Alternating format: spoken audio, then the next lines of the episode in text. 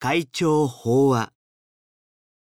健康と元気は心から。二羽の日光立正厚生会会長。体と心は深くつながっている。外出の機会が減ったここ数年。家にこもることが多くて運動不足だという人は少なくないと思います。歩かないと足の筋肉も落ちてきますから少し歩くだけでも疲れやすくそれでますます外出するのが億劫にもなりがちです。その筋肉については筋肉の量の多い人ほど長生きができるという報告があるようです。筋肉と免疫や血糖値との関係などからそのように言えるそうですが加齢とともに筋力が衰えてくることは私も実感するところなので酷暑の夏は別にして健康のため1日1時間ほどの散歩は今も続けています。ただ健康維持に欠かせないのは何も体の筋肉の鍛錬だけではないように思います。体と心は相続不利の関係で、精神作用は体に影響しますから、心の筋肉にも日々感動や感激などの刺激を与え、常に活性化させて、心身両面から衰えにくく病気になりにくい体質を作ることがいつも元気でいるためには大切なのです。以前から私淑する安岡正弘氏も不健康や老化の原因は肉体よりも精神にあると述べています。特に身辺の雑事日常の俗務以外のことへの関心が薄れたり、つまらないことにとらわれたりしていると、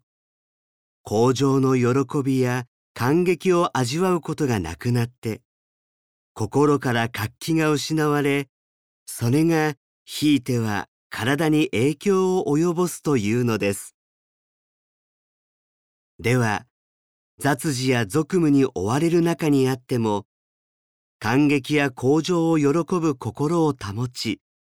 活発な精神を維持するために大切なことは何か。安岡氏は次の3つを挙げています。健康の三原則。まず一つ目は、心中常に気心を含むことです。鬼神の神とは深く根本的な心のことです。つまり、いつも心の奥深くに喜びを持つということですが、それは目の前で起こる一つ一つの出来事を仏の説法を頂戴する気持ちで常に喜びを持って受け入れるということではないでしょうか。たとえ苦しくても、仏様は今、私に何を教えてくださっているのだろうか、と、目の前の現実を前向きに受け止めるとき、その苦しさの向こうに救いの光があることに気づいて、私たちの心は磨かれ成長するのです。心の筋肉を落とさないための原則の二つ目は、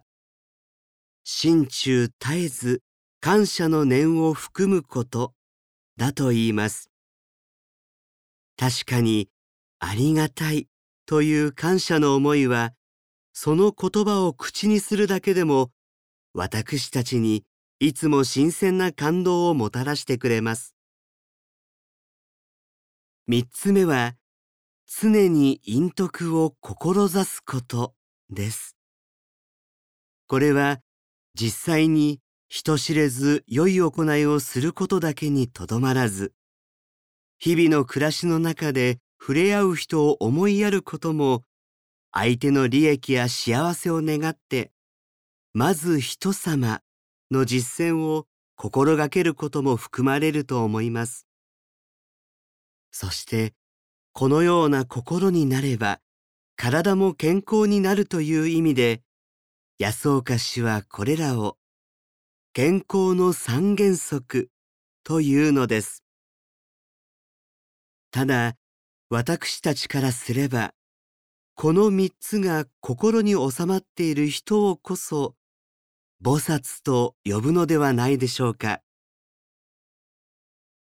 ところで、私が健康に関心を持ったのは、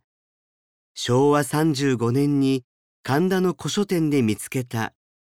西式健康法に関する本がきっかけなのですが、その年、私は開祖様から時代会長にと指名されています。今思えば22歳の私にとっては不安ばかりが募る中で、その精神の不安を肉体の健康を保つことで抑え、心身の調和を保とうとする本能的な行動だったのかもしれません。その私も今月、おかげさまで85歳となり、本会も85周年を迎えます。未だコロナ禍という長いトンネルを抜け出せない中ですが、まずは身近な人に心の健康法ともいえる妙法のありがたさをお伝えし、我人ともに元気で生き生きとした家庭や社会を築いてまいりましょう。以上で、厚生、令和5年3月号、会長先生ご法話の朗読を終了させていただきます。